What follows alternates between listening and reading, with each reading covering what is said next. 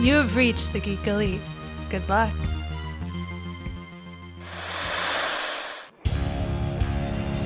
I know what you're thinking.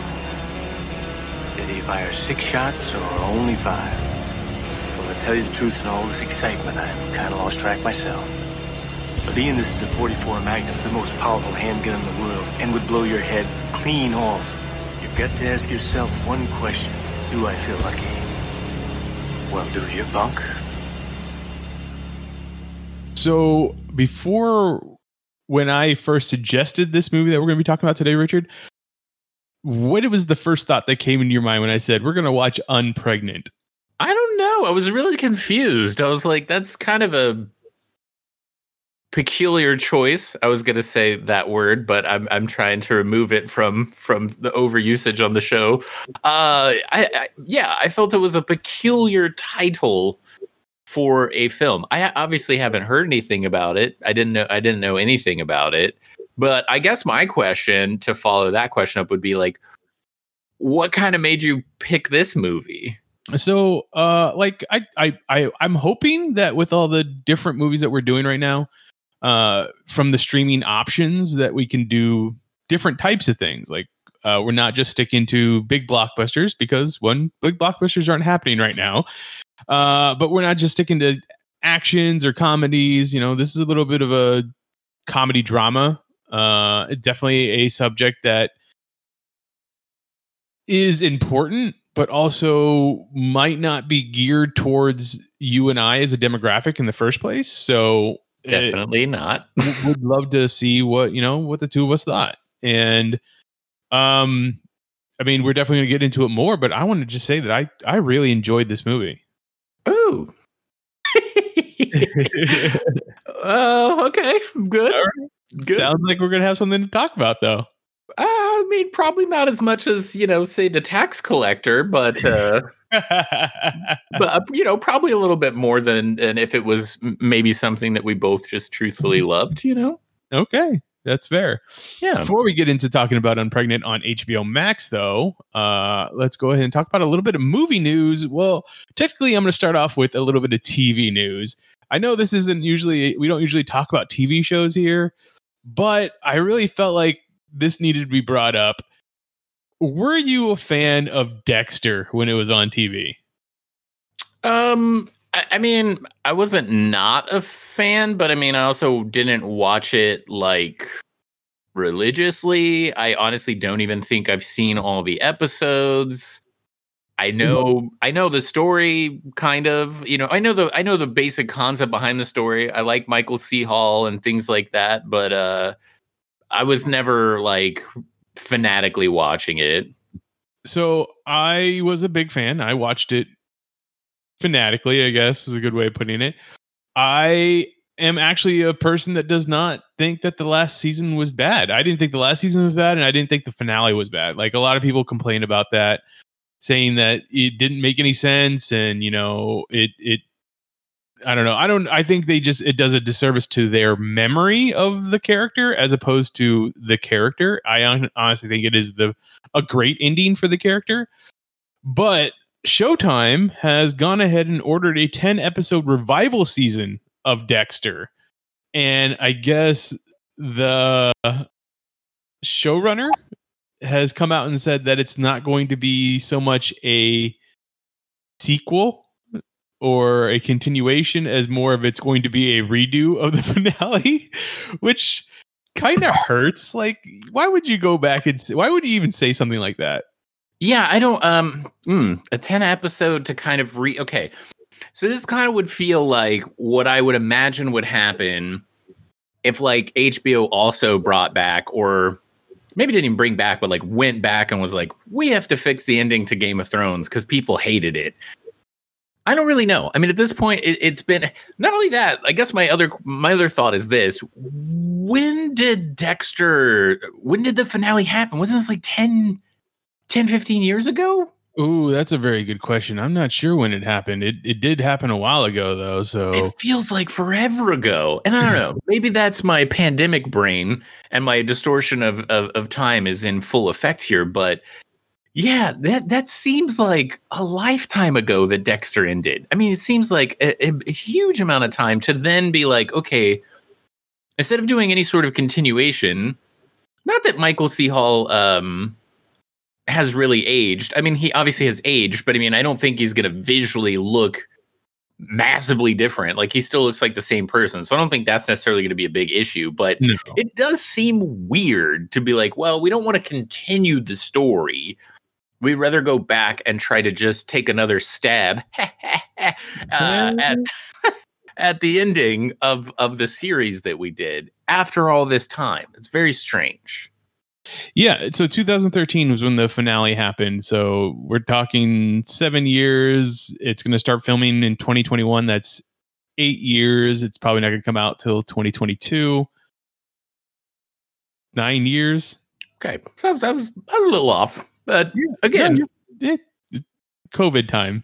Yeah, yeah, exactly. Yeah, exactly. I mean, it's still, yeah, seven years. It, it still seems like a really long time to go back and try to alter course and and and change what they did with the finale. I, I, I just, I don't, I don't know. I, I agree with you. That feels weird. I'm not really sure why uh, or what the point would be at this at this Yeah. point. You know what I mean? Like, So here's the quote on TV line from uh, showrunner Clyde Phillips. It says, "He wa- we want this to not be Dexter season nine.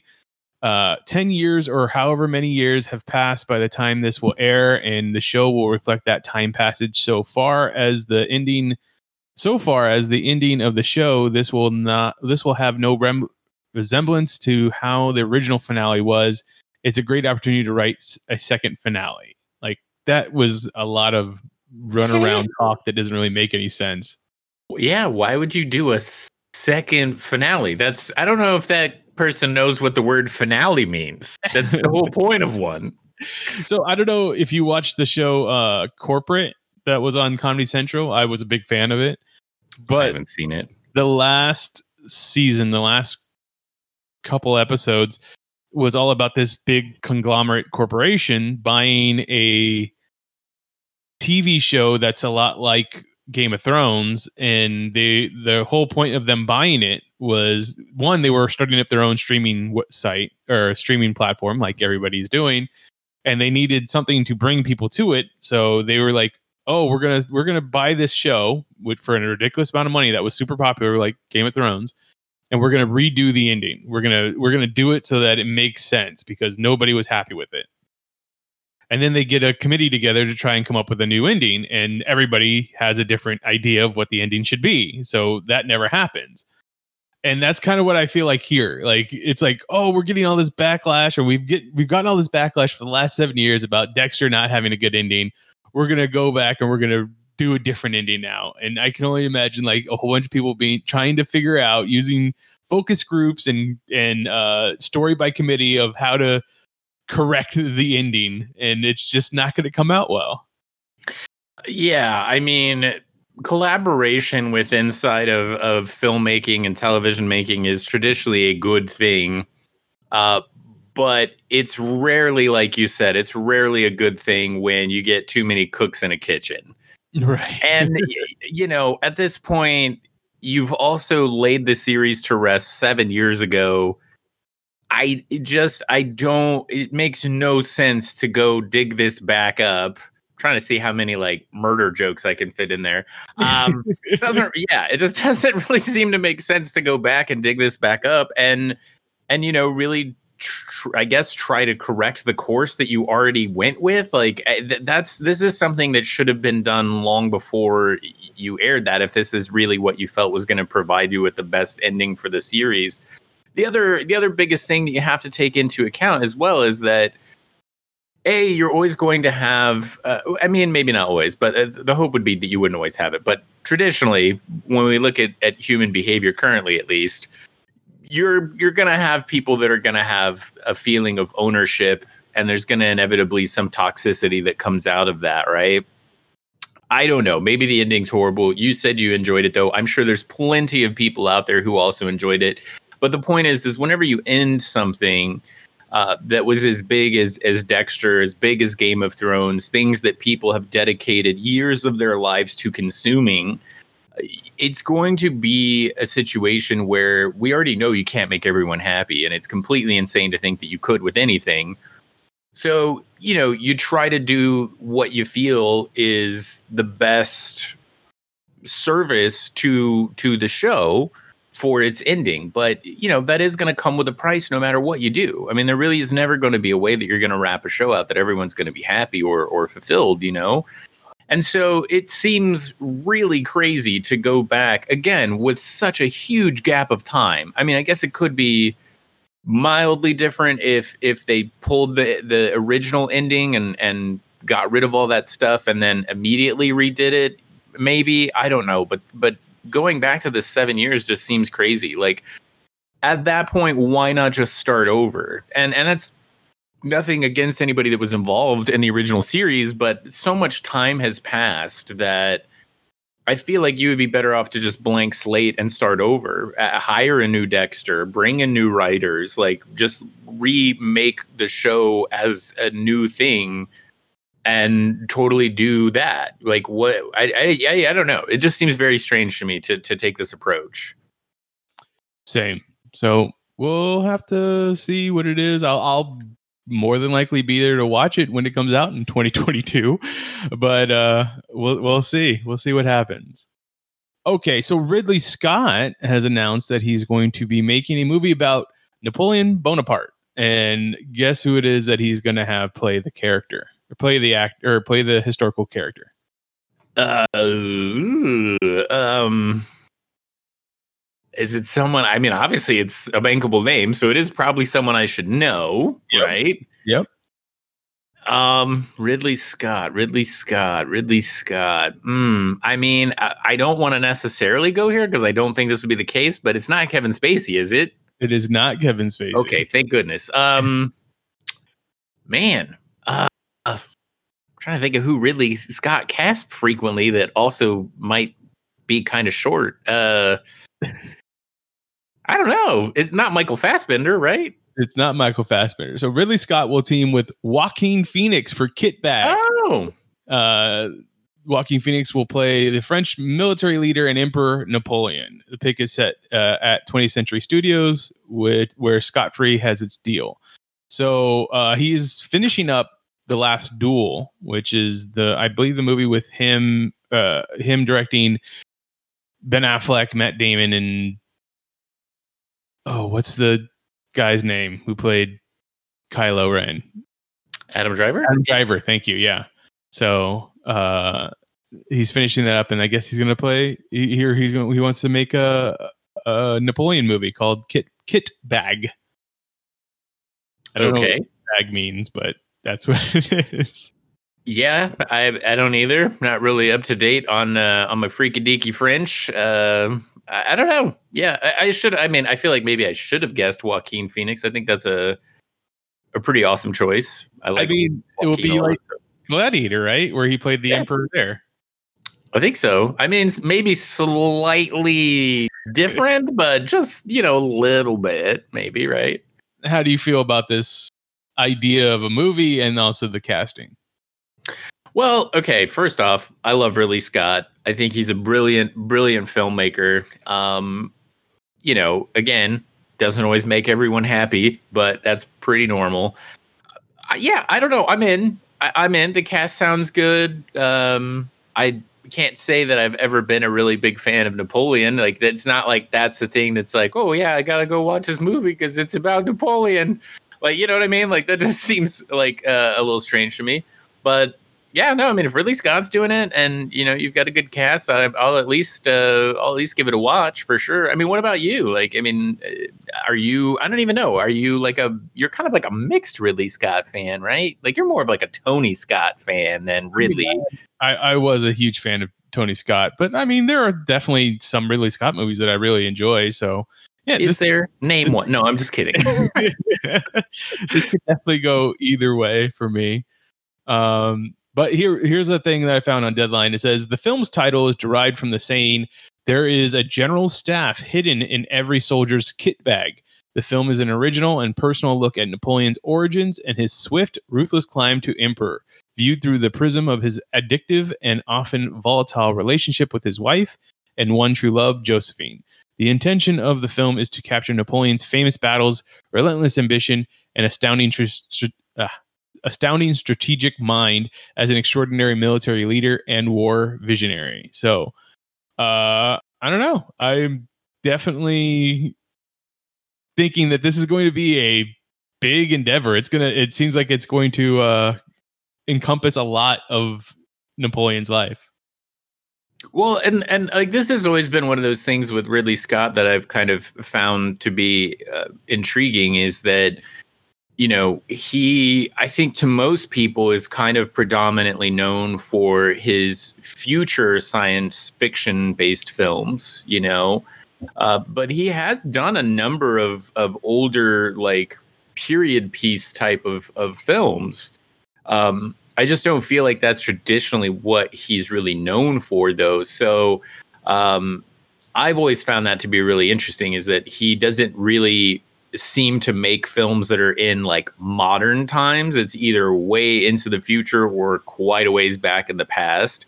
Um, yeah, I don't know. And I guess like I would have to see, you know, what really kind of got him on board to make this particular film you know like is he a fan of of military strategy? Like is that you know what i mean? Because napoleon for the most part from what i recall granted i'll be the first one to admit not super you know up to date with my historical accuracies of napoleon but uh, from what i recall not a very good dude uh, so you know, you do kind of walk an interesting line when you're whenever you're creating a like film that is based off of uh, a historical person, figure, or actual event, whatever you want to talk about with that, and you know how you portray them is a pretty big deal, especially in in I would say today's culture and today's society, right? We're we're definitely kind of trying to move people away from being horrible people. And so I think you have to walk a very thin uh, line with this because of course whenever you're making a film you do want to humanize and and have something within your protagonist for people to root for so if you're taking someone who has kind of this background and known for you know not being particularly a great person and then you're maybe going to highlight a specific thing about them. It it i just it i just hope this isn't a slippery slope for ridley scott with today's society if you will. You know what i mean? Mm-hmm. that's fair. Uh i looking at his imdb there's he definitely is all i mean a whole range of movies but you're you're right. There's a lot of the period piece war movies, and then there's a lot of the future movies. But I mean, you got things like Black Hawk Down and Body of Lies, and uh, I mean, The Martian is is set in the future, but that's one of my favorite movies. So. Yeah, yeah, no, uh, yeah, I agree with you, The Martian, for sure. Uh, yeah, I guess I, I guess I should think that through a little bit more thoroughly. He actually has done a lot of military-based films, like regardless of what time period they're in. So maybe he is like a big, military strategist buff. Maybe that's what drew him to, you know, make a film about Napoleon. True. Hmm. So, because of COVID, movie theaters are not doing well, and we talked about all that uh, yeah. in the past. Another strike to the movie theater uh, business, unfortunately, is Soul. Pixar's Soul is going to skip the movie theater. Disney is going to release it on its Disney Plus platform Christmas Day. I believe. Is it Christmas Day or just before Christmas Day? No, Thanks, Christmas Day. Tenet. uh, yeah, Tenet just was not the the the theater saver, quote unquote, that everybody thought it was going to be, and I don't really see how it could have been. I haven't seen it yet, but like, it's it. I don't know. Sometimes some of the trailer makes it look like it's it's this big shoot 'em up, you know, weird uh heist movie, but like honestly, if it's uh, uh, Chris Nolan. Nolan, it's going to be a thinker, like yep. Interstellar or Inter- Inception. Like it's you're going to be. It, it's not going to be uh, super fast paced, I don't think. But so it didn't. It didn't do as well as it they everybody wanted it to do in the theaters. But uh, I think the the the more interesting thing is the fact that Soul is not going to be part of the premium access of uh, VOD that um, Mulan was for uh, Disney Plus. Yeah, um, I mean, uh, to backtrack for just a second, I, I don't think it's Tenet's fault. To be to be very honest, I said No, that as a joke. Uh, I don't think it matters. I you know I know. I just wanted to clarify for everyone listening. I don't want to get a bunch of like, eh, you suck. Um, but you know, I I really don't think it would have mattered what what movie it was. I, I just don't think people are ready to go back to the theater. And I think there's a lot of people that are in a situation where they just they can't afford to go back to the theater if they wanted to. Uh, so I, I think it was really poor timing. I do want to point out, yes, this isn't going the route of Mulan, which I don't know. Do you feel like that's a little revealing? Do you feel like they tried this thing with Mulan, didn't get the kind of, you know, buy-in or feedback that they wanted with that and now they're taking a different approach or do you feel like this is a statement that Disney's saying, well, we don't believe in this IP as much as we believed in Mulan? Like, people aren't willing to drop $30 for this experience over Mulan. What do you think about that? I don't think that's the one because I mean I think at this point Pixar is there is another one of their bankable uh franchises um just like Star Wars or uh Marvel and their live action like remakes are not like honestly I would say two thirds of the ones people don't like so uh banking on Mulan I, I don't think it was more that they were banking on Mulan. I think it was more like they didn't have the trust that that Mulan live action was going to bring people to the streaming site. So it was more we're going to get money out of the people who already have the streaming platform. Whereas Pixar Soul is we can get people to come and sign up for Disney Plus if we say that this will be available on Disney Plus as part of the service. Well, I mean, I- I guess the interesting thing uh, for me thinking about it too is, you know, what was the production budget for Mulan versus Soul? I'm I'm speculating Mulan was probably 200, 225. Uh, Soul being Pixar though, also being probably made over the course of maybe four years because it's animated, maybe three to four years, probably not too far off, probably 150, 175 mil, maybe. Um, you know, so again, I don't think the overall production budget would be a reason. Like, you know, it, I think it, I could maybe make that argument more if if Mulan was like a four hundred million dollar movie, like you know. But if if they are, and again, I'm guessing, but if they are within a relatively close proximity. Uh, you very well could be right. It could be a, a thing that they were a little bit more worried about Mulan's uh, you know ability to get people to want to come onto a streaming platform or to consume it that way you know um but again i just it, it is really fascinating that they took that approach with mulan and then seemingly are changing course very rapidly after that i would be very curious to know which we will obviously would never will know but just from like my own personal kind of like mindset I, i'd be very curious to know why they made that choice for Mulan, but not Pixar's Soul. Because it's like you said, I mean, I feel like this has the potential to be a pretty extraordinary film.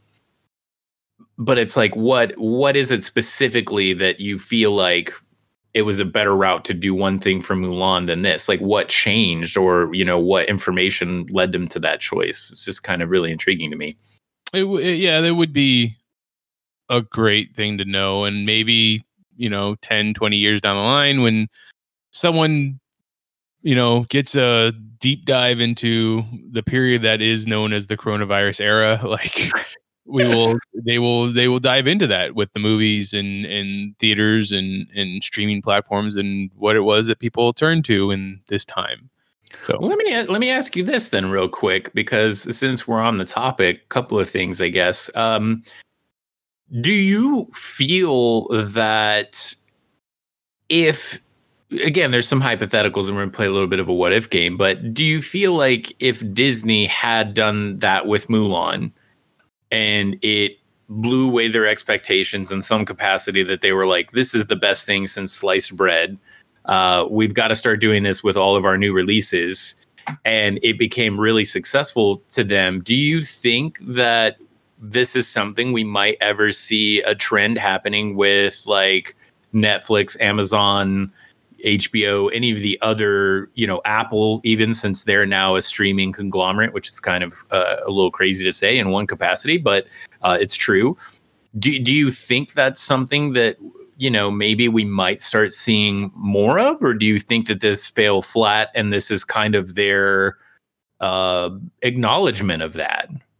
So I think when we talked about Mulan uh, specifically, we were like, yeah, for for me and and uh, you know my fiance going to see a movie, like it's not going to be thirty dollars. So it didn't make any sense. But for a family, which is going to be at least three people, at the most, you know, at the most, what how many people? But you know, more than likely four to five. It makes a lot of sense. Um, I just don't know if that was bankable though. Mulan? Well, the idea of Oh, doing right, right, right. premium access, um, because as much as there are people that you know uh, are wanting to just stay in home and stuff like that, and or don't mind watching movies for the first time on their on their big screens with their great sound systems and stuff like that, there are still people that want to go to the theater and have that experience. So honestly, what I think uh, the studios need to look into is seen as if how they can once coronavirus is taken care of and under control uh, if they can talk to the different theater production or theater uh, owners and see if there's a way that they can do both. If there's a day and date way of you know uh, dropping it for the people who want to stay home in their homes as well as going to the movie theater. Like I, that's the only way that i can see it happening um because it, will be a bunch of people out of business out of work if the movie theaters just don't exist anymore movies don't go to the theater anymore. And that's i mean to a, an economy that really doesn't produce anything anymore that's going to be a, a big uh, uh strike. Like it's going to it's going to hurt. Um i don't know. I i just don't see a lot of people who are Netflix subscribers or uh, Hulu subscribers or Amazon subscribers already because they're already paying paying paying a premium fee for those services to pay on top of that another thirty dollars per movie if it's a big movie. See, I, I can kind of understand it because you're paying what six ninety nine for Disney Plus. Mm-hmm. So like some people can be like, well, all right, I can I can fork over the extra money. Maybe. And that's only if you have a big family. But for a person that has Netflix, you're already paying what, twelve ninety nine, if not more? I think it's more. I think it's like 16 or 17 now. I don't think it's 16. I don't because I don't think I'd be paying 16 bucks for it, but I maybe I'm wrong. I feel like it's gotten really expensive though. I mean, I hope that's not what I'm paying, and I just not not paying attention. I was gonna say I haven't looked at my statement for Netflix in forever. It's just it, it's there and uh, it, it draws out, and I don't. I mean, I guess maybe I probably. I think now I'm talking myself into a corner because now I'm like, oh, sh- maybe I should go check it. but I oh yeah, know- no plans range from eight ninety nine to fifteen ninety nine a month. Oh wow, look at that. So Okay. I don't know what plan I have, but now I'm a little weird. Uh, like, am I still supposed to be getting stuff in the mail? Because if that's the case, uh, I am doing a horrible job of keeping I up think- with uh, this. I think with the different ranges like is whether or not it's just the one person using it, or if you can Oh. use have multiple people using it or multiple accounts. Not That's probably true. I think I probably also pay for like the 4K uh, package too. That They, I think they probably have that. So also, okay, so on that then, sure, 30 a little steep, uh, right? Because again, I mean that's more than what it traditionally had cost to to purchase movies. Um, what if it was a little bit less? What if it was, you know, 10 to 15 bucks? Would you would you feel more inclined to do that on certain films even though you were paying a subscription cost? I don't know. Yeah, maybe if it was like ten bucks, ten bucks a movie, I guess I could I could understand that. I guess the bigger problem is that whether is not is it going to be a rental or is it going to be something I own? And obviously, even if it's something that you own, like Mulan, like technically I own it, but as long as I have a subscription to Disney Plus. I don't have a physical copy. Yes, mm-hmm. I understand people were like physical copies. That doesn't make any sense. Though that's that's going out the window. You don't need to have physical copies anymore. Well, you know, not everybody has the luxury of living in a place where there's great internet service. Uh, Yeah. You know, sometimes the internet here in my small town of Yuma, Arizona, does not work all that great, and or I'm in a place where you know there's no cell towers. So if I have something that I can physically watch, it's great. It's it's much better. So it's You're it's essentially doing like a long term lease. Yes, exactly. It's as long as you have the service, you have the movie. But if you don't have the service, you no longer have the movie. I can't even like download it uh to a separate thing. Like I can download it from Disney Plus, and as long as I still have Disney Plus, I can watch it where there's no cell service. But like if I don't have that account anymore, then I can't watch the movie. Yeah, I don't know. It's just, uh, yeah, I don't know. I, eh, I, I just really, again, I don't know. We'll never know, I'm sure. But I mean, I just the way my mind works, I'm so curious to know the the numbers behind what happened with that and and kind of what their thoughts were. But and kind of keeping with the same conversation a little bit. So obviously, if you want a pretty good indicator that movie theaters are not doing great right now, have you seen AMC's theater rental prices? Uh, I did not see AMC's, but I did see Harkins, which is you can rent from it's like ninety nine dollars to one hundred and twenty nine dollars, and you and you and twenty friends can watch a movie in private. AMC is pretty much the same way. There's this like 99 to 350 depending upon what title you're choosing, but yeah, think about that. $99 to rent an entire like this used to be a dream of mine was to be able to like afford to rent a private theater to do a private screening and now I'm like, "Oh my gosh. I could do it, but I, I still don't want to go to the theater. I, I still don't think that that's necessarily the, the smartest or safest option. But still, a hundred dollars to rent an entire theater is crazy. that is crazy, and but you also have to take into account like what movie out there is there something that I want to watch? Like, oh no, man! I want to do old school ones. No, like I I, I want to do like. Ghostbusters. I want to do like Fifth Element, like stuff that you can't see, or maybe things you could like really old movies that you couldn't watch. You know, I don't know there's just not that many new movies out right now, though that you that I would want to go watch. You know what I That's mean? what I'm saying. Like eh, to me, there's no better. Like I don't want to go to the movie theater and watch an old movie. Like I'll I'll do it on those you know classic Tuesday night classics or something like that because it's the randomness and it's like you know seeing it with the well you know this is definitely a pre-COVID thought, but with a crowd of people. Yeah, right. Uh, I don't know. It's just I just it doesn't appeal to me to go and watch an old movie by myself or with you know 10 of my closest friends in a movie theater it just seems weird but hey You know you you get that movie set up when you feel safe and i will be there I, I would, I would seriously, I would love to like find some of those movies that I just, you know, as a kid or whatever loved, but could have never seen them in the theater and like watch them. Like, I think that would be amazing. Um, as I say, it'd be funny if they had like a little additional add-ons though, you know, where it's like for 10 extra dollars, we'll have someone stand like three seats back or like three rows back and like throw popcorn at you, or we'll set up a small speaker of people having a completely unnecessary conversation, like just to give you the full, you know, cinema 4D experience. Like we'll come in before, we'll clean the theater, but we'll make like the spot below your chair just a little extra sticky so that like you get the experience that someone didn't do their job, you know? Just like they, they, there's a whole business model here of giving you the nostalgic uh, experience of movie theaters that I think they're really missing out on. are, they, are they going to have the one person come in and just have their conversation on the cell phone too Of course, yeah, yeah. And so that's like fifteen dollars more, but it's yeah, they can absolutely make that happen. so if Um, you if you did have 20 people in the movie theater with you and you split the hundred dollars up that way what's that five dollars a person is that right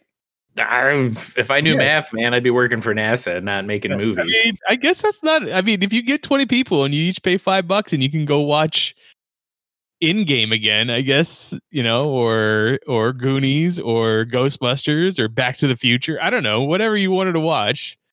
It'd be pretty that that wouldn't be a bad deal. Well, and like, how do you? Yeah, I mean, like, is there a menu? Is there like a cat? Like, is there a catalog of movies that we can see online that we can pick from? Like, how do we know what this is? Like, there's, I think, there's a lot of important questions to answer about this Harkins and AMC and yeah, maybe I, other theaters. my own DVD. Like, can Yeah. you play that, or does it have to be something that they have the rights to play? Mm, that's mm, that's a good question. I yeah, I don't know. Uh, th- see, these are all I things that I would like to know. because if you rent out those theaters, you can do whatever you want. Like you could have a meeting in there. You can have you can play video games. Like that was their big seller before coronavirus. You can you know do so if it's if you're renting out the room, you're renting out the equipment. You can put whatever DVD you want in there. I assume as long as it's not something like X rated or something like that. Well, but even then, you're the only one in there. I guess that's true. I mean, I, I don't know if you're. I don't know if you'd be inviting twenty friends to, you know, watch a Deep Throat or whatever. But I mean, maybe I don't know. Like th- that went to theaters at one point, so I I guess it's possible, right? Very possible. I don't know. I don't know. You get on that. You talk to Harkins and find I'm gonna call him.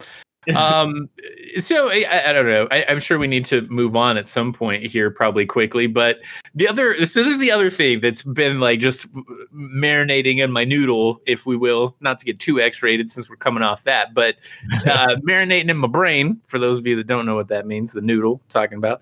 Um, obviously, theaters are hurting. yes. Okay. Um, the people that are not hurting are basically uh, Netflix, Amazon, Apple, because Disney also mm, having some issues, uh, which makes sense because Disney owns like a ton of things. Like it, it totally makes sense to me why they're having some struggles and, and things like that. But what I've I've thought would would be, and again, I don't know that there's any business acumen to this or that this would actually make any sort of sense, but I find it would be kind of an intriguing scenario. What if Apple, Amazon, and Netflix basically went in and bought all of these theater chains. And we had this resurgence of way back in the day of when like Fox, MGM, and RKO basically owned all of the theaters and, and like had a monopoly on like making films and distributing films. I mean, do you think anything? Again, I don't necessarily think it's the smartest business decision, but like, do you think that something like that could happen? And like, if it did, what do you think the problem behind that would be, or or the pros or cons? What do you think the good and bad would be? I think, I mean, yes, they have been talking about that. That has been something that has been talked about a lot lately um, because it seems like the studios are the only ones that can come in and help save the theaters. Uh, the studios, though, have, I, I yeah, I believe the studios have responded um, saying, no, we don't want to do that. Like, streaming service is where it is. It's not brick and mortar theaters anymore because no one wants, no one feels safe to go to that. And that's upkeep and that's paying employees and stuff like that. However, if they were to do that, I, I definitely think this would be a bad thing because once again, you're not going to have smaller movies have a, a venue to to play anywhere. Um, you know, people are only going to be able to see those movies wherever they go. And I mean, yeah, it would be it would be in their best interest to play the bigger movies that are you know Marvel movies or Star Wars movies and stuff like that. But it doesn't make any sense to uh, keep out or to to bring in movies that are going to take away from their own numbers. So, Mhm. what are the pros and cons? I don't know. The, the con, I mean, pr- cons is obviously you know we don't want them to have a monopoly. We don't want them to to dictate what it is we watch. However, we already do that with Netflix and Hulu and Amazon Prime, but we always have the option of going somewhere else to watch kind of thing, but not not if they own the theaters. Yeah. Again, I don't think it's a good business move. I just have been really fascinated by the ideas of that lately because I'm like, sure, if they buy it right now, it's probably not great. But I mean, eventually, like, I, my concern is is that we're watching the actual death of cinema in terms of theaters right now. Like we are literally watching this happen, and I, you know, I just don't know how long this goes on. It, to, at to what point these can come back, you know, or or if they ever can, you know, and and that's I guess kind of my concern. But yeah, I, I certainly don't think handing over a monopoly is good. It's not. Um, but yeah, I don't know. I it's just something that keeps coming into my mind lately, and I'm like, gosh, this is gonna be absolutely insane to see how this plays out or where this goes, or you know, if there would be really any sort of benefit for them or someone to acquire these things. Cause like, I don't know.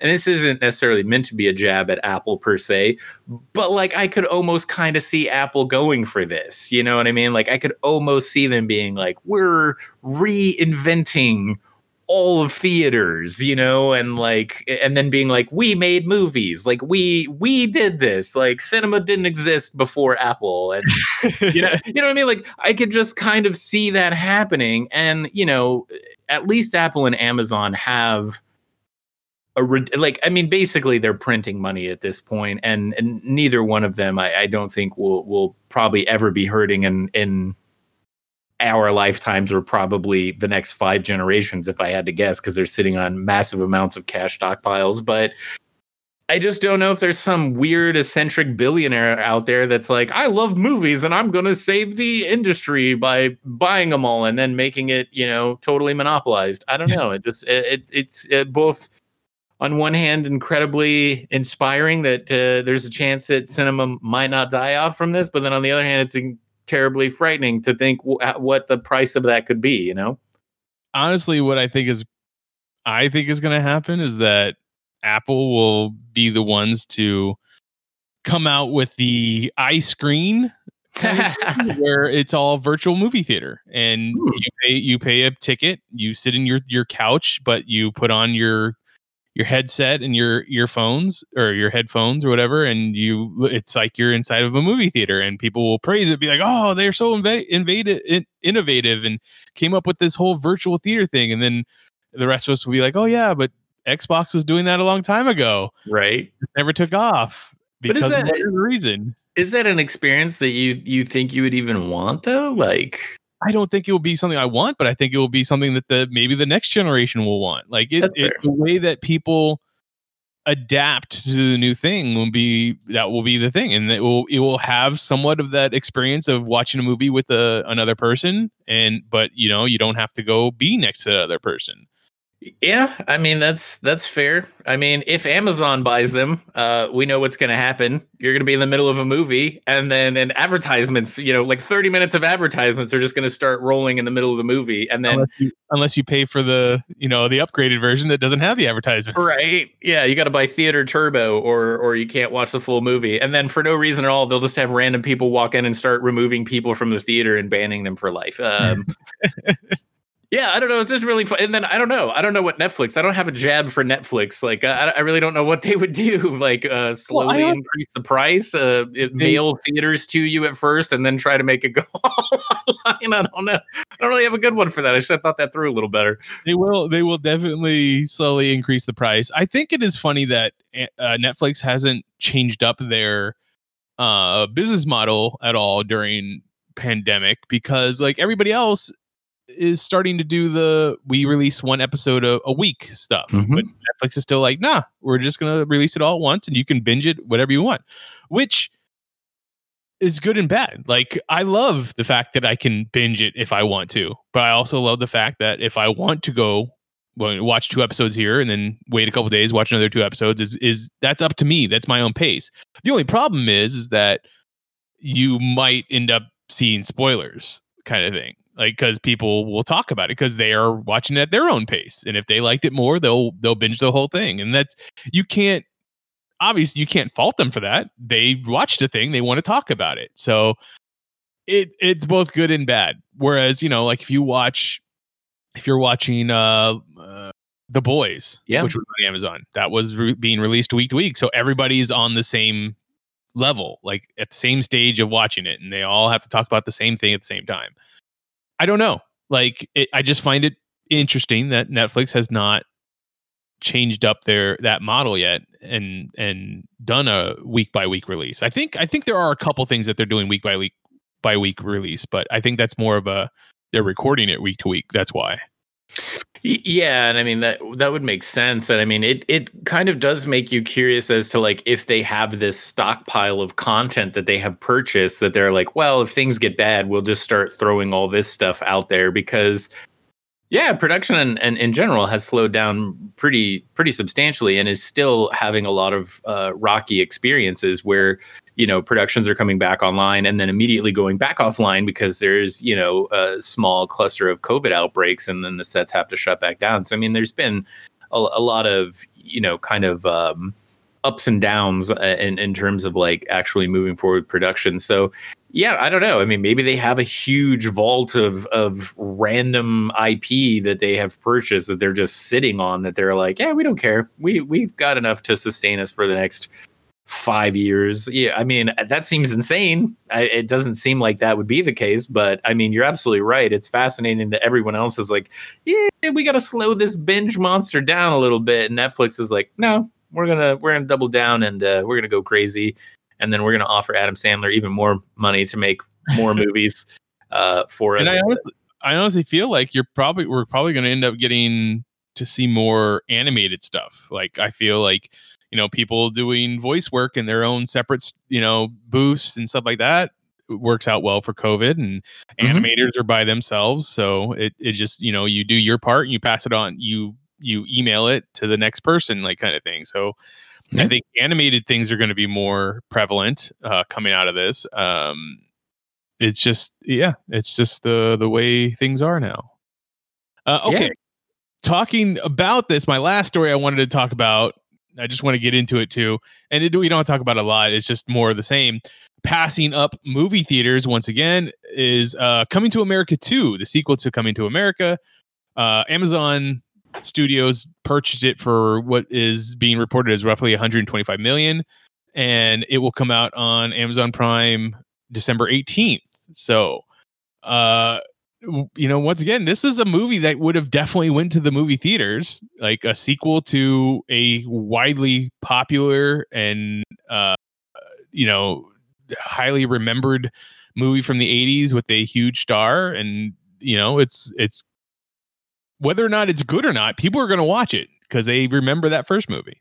Yeah. Um, I mean, the fact that there is a sequel to this at all, uh, again, kind of very uh, strange. I mean, I guess it's not as strange as it was a couple of years ago because, uh, again, this is a, a monumental trend we're seeing in the industry of, of the fact that people are, are going back and revitalizing and, and you know redoing or or branching and continuing these old franchises and and intellectual properties um yeah i mean I, I, the streaming service is just uh apparently where it is at right now for film i don't there's not a really strong way to get away from it or you know to argue against it like it is it is what it is. I, you know, I'm still curious as to how they kind of are quantifying, you know, making that money back or, or if it's successful at all, you know, um, I guess yeah, it's just pure numbers of viewership, you know, like you can sit there and talk about how many people actually have a Disney Plus account. Like, it, it, are you really bringing more people in for subscriptions? But who at this point doesn't have a Amazon Prime account. Like even if you I mean, the only people that don't are probably the people that just don't agree with Amazon Prime as a or Amazon as a uh company. You know, yeah, a thing. Mm-hmm. So I don't know. That seems they they they bought it. Hopefully, it brings them more subscriptions. I'm I'm I'm I'm guessing is the belief, but I, I just were you a big coming to America fan? Are you looking forward to the sequel? Well, I mean, I, yeah, I, I really enjoy uh, Eddie Murphy, and uh, I, am I remember the first one uh, pretty well, and and I think my biggest question is, I mean, Eddie Murphy as a comedian, uh, especially kind of early on in his career, was uh, not what I would call extremely politically correct. Um, well, I mean, yeah, not not politically correct into the you know standards that we hold people to today but which, that's where i'm going. Yeah we, we, want that. We want people to to be respectful of others lifestyles and and decisions but but that's my thing. Like i do wonder how much this will change what that movie is. You know what I mean? And not not that it's necessarily for better or for worse, but whenever you have these things, uh, especially where you're taking kind of these movies from like the 70s and the 80s, Uh, I mean, you even go back and watch movies from the 70s and 80s, and you're like, woo, wow. Like, I mean, even going back not even that far. I mean, you even go back to like, you know, 2010 and and maybe a little bit before that. And there's still times where like, yeah, that really wouldn't uh, probably fly or get made today. Uh, so, you know, I do kind of have some, I guess, questions about wh- what they're going to actually do with this movie. You know, is it going to be a little bit more like relaxed? Because the first one was like R rated, I feel like. Um, or if it wasn't, I feel like maybe it was pretty close to being R rated. And, you know, obviously Eddie Murphy as, as, you know, evolved and changed a little bit since then, or maybe a lot. You know, I don't know him personally, but people traditionally do kind of evolve, and it seems like he's done a lot like tamer things. You know, more recently. Uh, so yeah, I'm just really curious as to how this might change the kind of humor dichotomy that existed within you know the first movie and where that might kind of force them to take the story and the characters and how that might change what this movie originally kind of was when it was conceptualized. You know i don't know when they started you know thinking about making this but um yeah i i, I think i would definitely watch it though. I still like eddie murphy a, a lot and um I, I would have to say i'm very curious. I'm curious to where you even take the story after the first movie and after such a long period of time has actually passed uh, between the first film and, and the second one. So, yes, color me interested and intrigued. Um, but I am curious to see what the contrast between the two films might actually be. You know what I mean?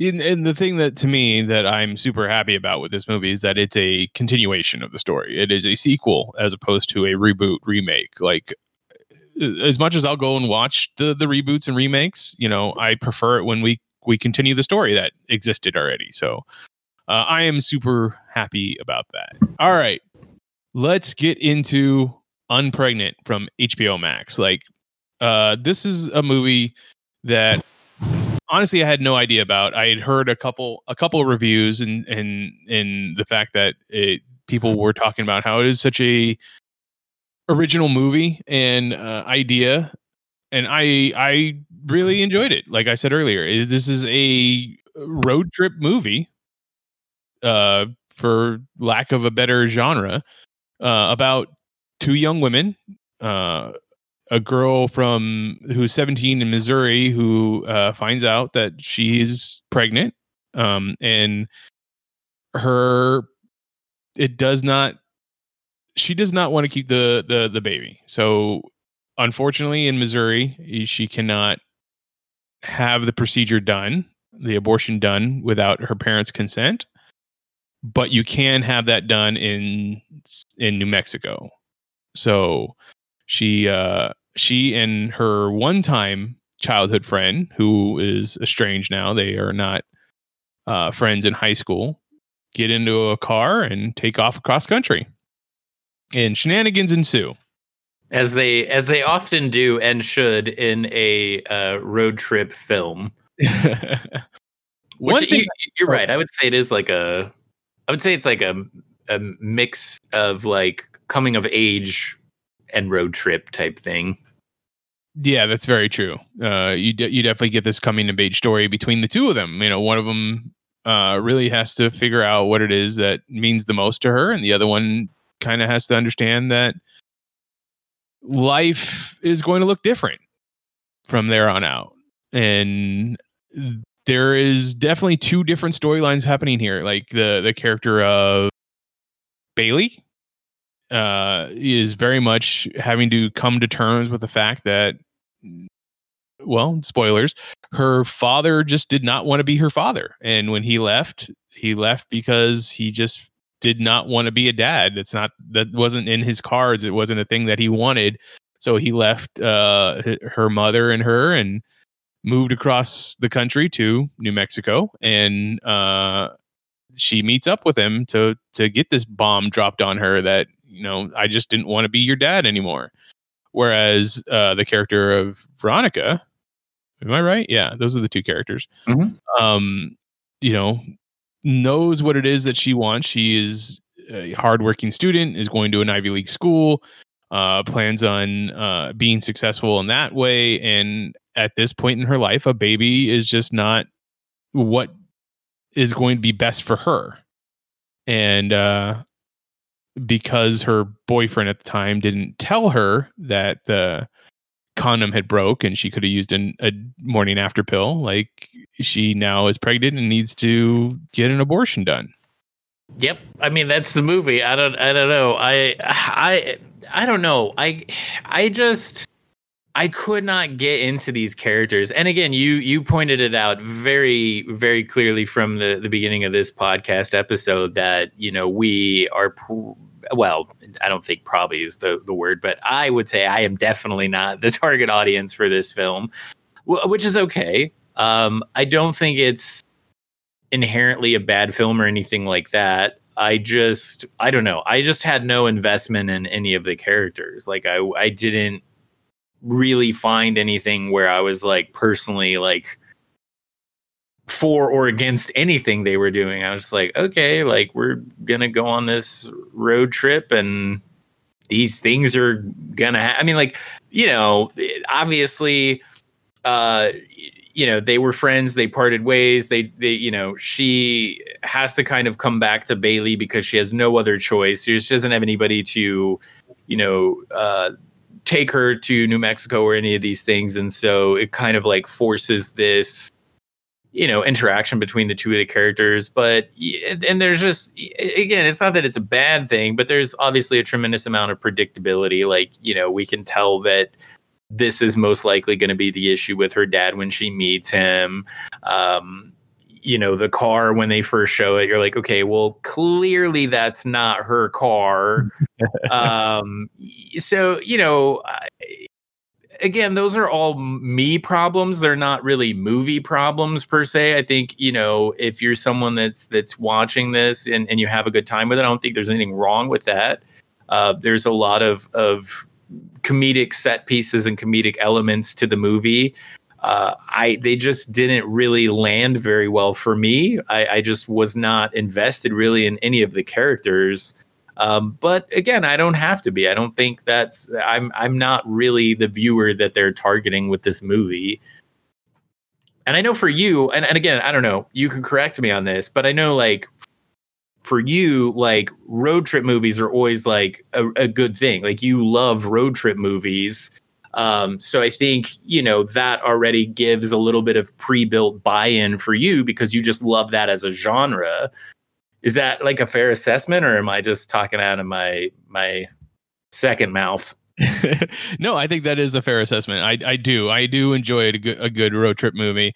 Uh, one of the things that, that you did say though that I, I felt is a disservice to the movie is the predictability. Like there are definitely predictable parts. Like they come across uh Breckin Meyer and Sugar Lyn Beard's characters of, you know, uh anti-abortion, pro-life uh activists that uh, essentially stop the character of Veronica from going to her appointment by essentially running her down off the road.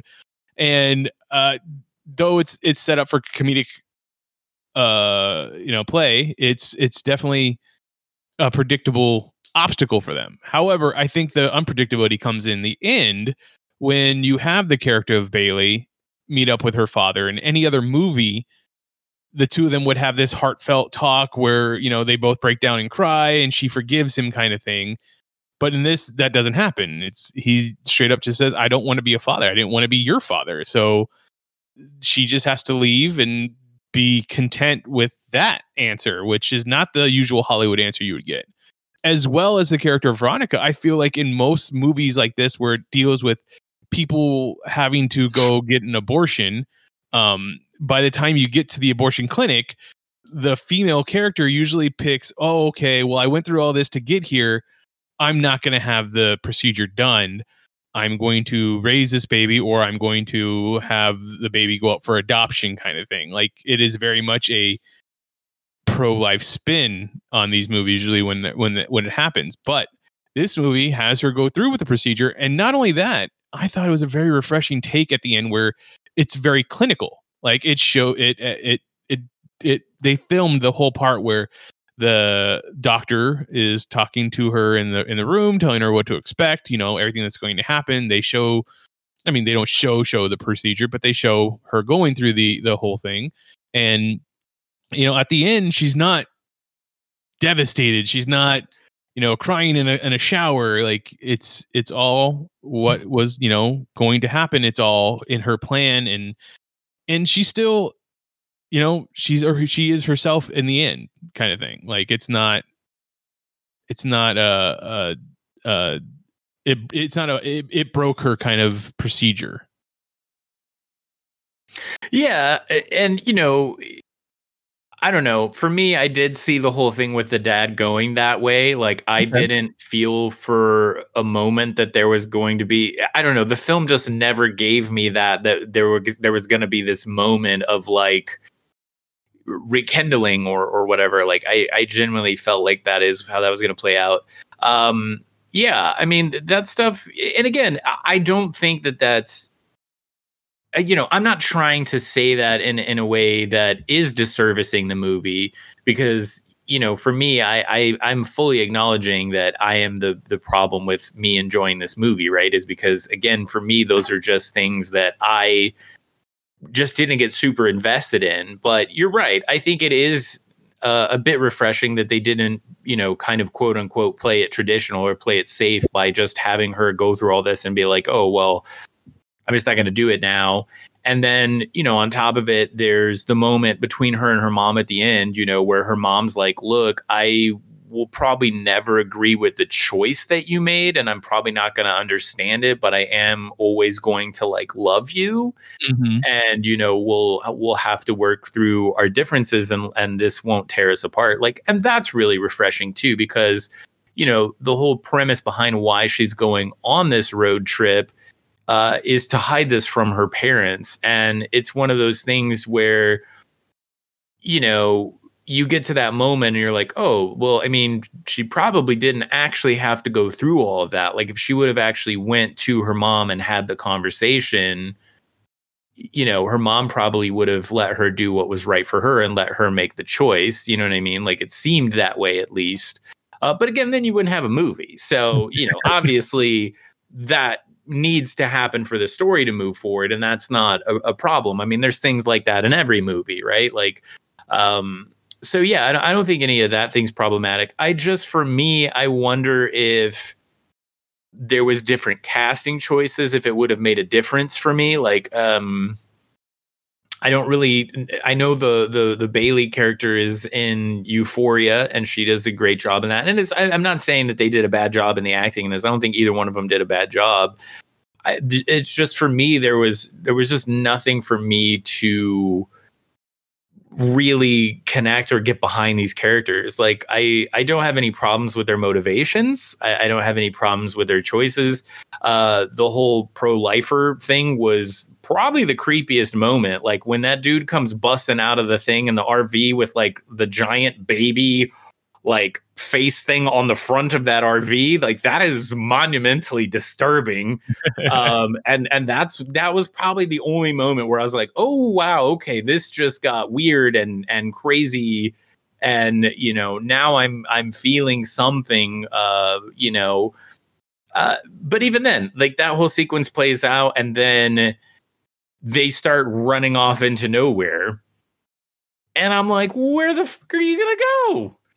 like I mean, like that dude obviously was walking to that car. You're gonna tell me that guy's not gonna walk down, look in that car, and then see that they're totally not in the car, and then get back in his RV or walk back up to it and literally look around where there is nothing for them to hide behind, and then be like, they're right there. I mean, like they were mocking uh, walking for like probably miles. Like there's you know they, i don't know and again that's super nitpicky and in the grand scheme of things it really doesn't matter but yeah. I, do think there is a smarter play or something they could have done to make that a little bit better um but again that is that is that is ultra ultra ultra nitpicky and you know i think really if if you're into you know coming of age type of films uh, if you know these actors from kind of anything and you and you like their performances and those things, uh, I don't think you're going to be disappointed with any of that.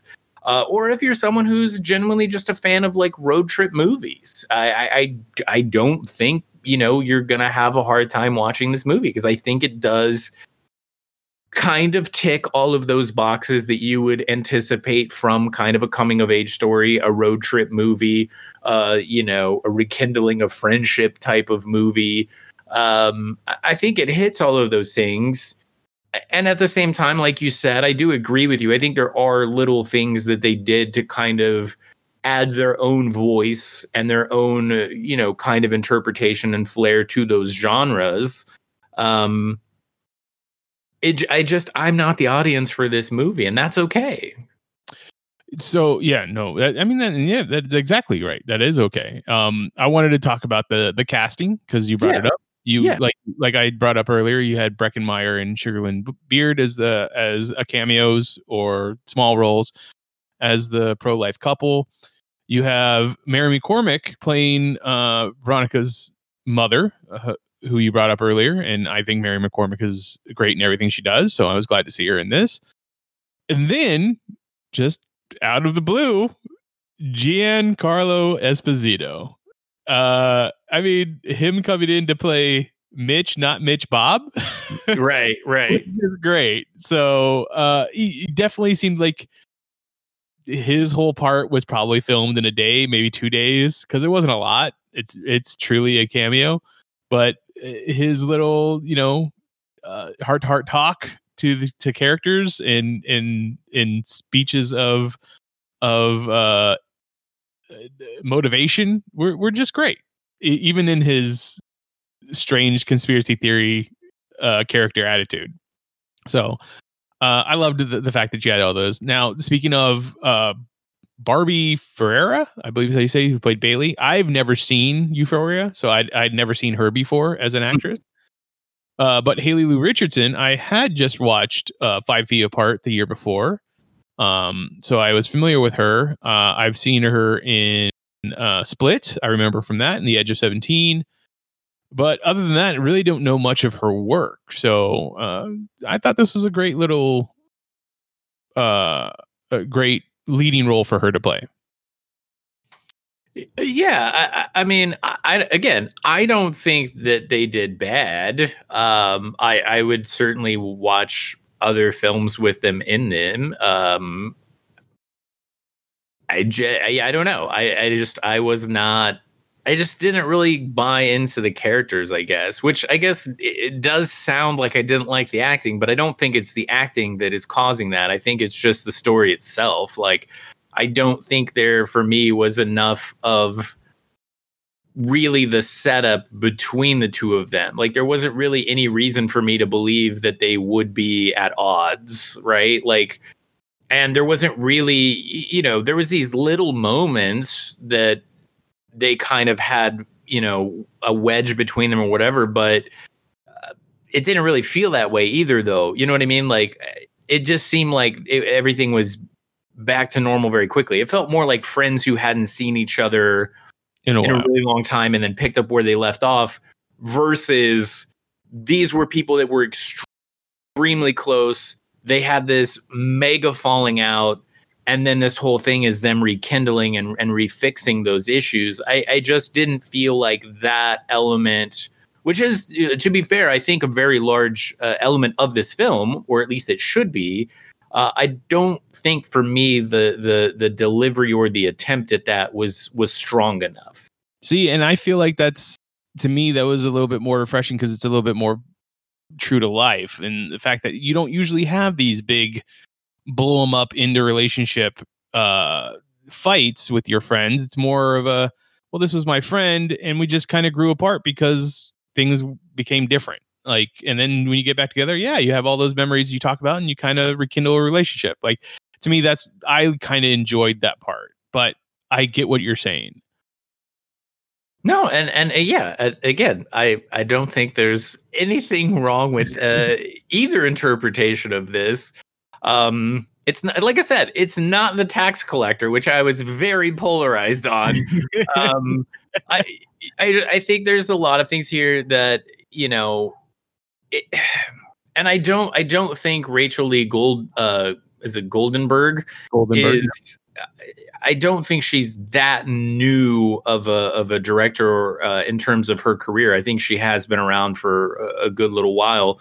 Uh, but even with that being said, there was choices and things that just to me felt like they didn't go big enough. Because you're right, yes, it, traditionally in in most people's lives they grow apart and don't necessarily have these mega blowouts, but you are creating a dramatization of life. Like film is not meant to be just real life. Mm-hmm. And if if it was, then more people would get into it and more people would be better at writing. Um because quite frankly, you know, that is how we are kind of traditionally told and and expected to write is like, well, write what you know, write your experiences. And why you do have to hopefully take inspiration from those things there is this expectation that you're going to hopefully deliver something larger than life. Um, for me, uh, at least, you know, and and I just feel like this felt more of like a a filmmaker who is still relatively in the earlier stages uh, of their career and maybe hasn't had uh, as much time to really perfect and, and, i hate using the word perfect because i don't believe filmmaking should ever be con i don't believe any art should be constituted as perfecting. It should always be attempts uh, the same way that you know i think i said it a couple weeks ago like lawyers and and doctors are always practicing law and medicine. I think in filmmaking we should view it that way too or any artistic endeavor. We should we should not be striving for perfection because it's it's not real. It doesn't exist. You can't ever have that um, I just feel like for me, a lot of these attempts felt like someone who's still finding their their their voice and their skill set and and learning how to leverage those and increase the compelling nature of those elements for me at least. So yeah speaking of rachel lee goldenberg's career she's done a lot of shorts and done a lot of television um z nation Mindy project uh, Angie Tribeca, Man Seeking Woman, and one of my favorite shows that I don't think a lot of people know about, I'm Sorry, she did the pilot, pilot for. Hmm. Uh, she also directed be, right before this um, the Valley Girl remake for made for TV movie. Um, I, I didn't watch it myself. I don't think I ever watched the original Valley Girl, so I don't really have much to say on either one. But the fact that uh, she's built quite the career for herself so far. Oh, and the fact that I forgot she did she did direct the Lifetime movie A Deadly Adoption, which is the Will Ferrell, Will Ferrell, isn't it? Movie that was you know made for Lifetime, which kind of just blew everybody away. The fact that the two of these these two relatively huge stars would make this movie uh on Lifetime, and it's it's a complete farce parody satire whatever you want to call it it's a it's a it's a saturday night live sketch drawn out into two hours kind of thing is is just hilarious. So I, i'm looking forward to more things that rachel lee goldenberg does. Uh, well, as a director, like as as the direction of the film, was there anything that particularly stuck out to you in this movie? Well, this, that this is yeah. So since we are talking about this, and and and now that you're you're mentioning all these things, I, I this does kind of make a little bit more sense to me as well. Right? Is this is always a struggle in in, in terms of doing a comedic film, um, because the reality is is that when you do an action movie it basically just has to be amazing. Like, I mean, like you basically just have to have crazy action and not be super realistic, and it's fine for the mm-hmm. most part, right? Yep. And it, and you can sprinkle in a little bit of story, but I mean, realistically, you could almost make an an, an action like like a porn is made in a sense that no one really cares what happens to the pizza guy or the plumber, right? Like you look at like I don't know, a lot of action movies don't necessarily have deep, meaningful themes and plot and narrative, and those are that's okay, and it can still be successful, right? You look at like drama, and when you create like a drama, it, it, there's innately some connective tissue that people are always going to probably identify with if it's done well, right? Because again, those are all things that people can kind of relate to, like sad moments, deaths. Uh, you know, there's certain things that every human kind of experiences that will have a, a very similar experience. So you can placate to that very heavily, right? even horror to an extent. Like most people have a general frightening experience with a, a, lot of certain things right? So there's there's almost like a built-in safety net for for kind of every other genre. And that's not to take anything away from those genres and say that they're easier to make a great film or a good film. But when you get to comedy I I personally believe that comedy is probably the absolute hardest genre to work in because everyone's humor is monumentally different. Yep. Massively different. Um, and there are very few things from a comedy standpoint that you can leverage that is somewhat universal, right? And so I guess in looking at this and understanding that um, the director, uh, Rachel Lee Goldenberg, is more of a comedic filmmaker and that's kind of i would say based on her her credits that you just read her wheelhouse um, which maybe it's not because a lot of times it, there's great comedic people that go into drama and and just you know they understand timing and they get into comedy because they've come from a place of hurt and and that's a safety you know mechanism for a lot of them. Uh, it's just not to say that they can't. I mean I, I genuinely believe a lot of truly great dramatic actors come from a comedic background because of those things but again when you when you talk about something like this it makes a little bit more sense as to why it probably didn't really land with me but then it does land uh, like at least marginally better with you because it's potentially closer to the humor that maybe you enjoy, right? Mm-hmm. And so I think that is something to uniquely identify about comedy because I really do think it is the hardest genre to do. And and I don't think there's a very like middle ground for comedy. Like I don't think most people are going to watch a comedy movie and be like, eh, you know, uh, it was pretty well balanced. Like most people are going to watch a comedy movie and it's going to be like it either lands or it doesn't. Because again there's not this strong gray zone for your humor factor. And so i do think that is a very important thing to point out about this. I think you're absolutely right. Yeah, in, yeah comedy is either you're all in or you're all out. It's it's it's it's the way the reason why you know it's very hard for people to get up on stage and make other people laugh. It's you never know what it is that's going to make other people laugh. Uh it, it action the good guy winning is always going to work for everybody, kind of thing. Yeah. All right, Richard. Uh, another movie down. Can't wait to see what we talk about next week. Uh, where can people find you online?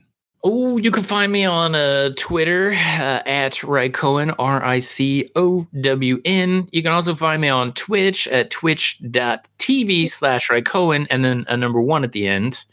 Um, but yeah, where can people find you, Mitch? If you'd like to talk to me about this movie or anything else that we talked about today, you can find me on Twitter. I'm at Mitchipedia GEM. GEM stands for Geek Elite Media. The rest of Geek Elite Media is at Geek Elite Media on Twitter, at Geek Elite Media on Instagram, and Facebook.com forward slash Geek Elite Media is our Facebook page. Check out archived episodes of this podcast and other podcasts on our website, geekelitemedia.com. Check out our Patreon page. We have lots of bonus material that you can only get if you're one of our patrons. It is definitely worth it. Uh, also, whatever podcatcher you're using to listen to us, please rate and review us so that it helps uh, spread the word of our network so other people can enjoy. But until next time, this is the Mitch and Rich Show on the Geek Elite Media Network saying always remember to geek out. Geek out. This concludes our broadcast. Beep.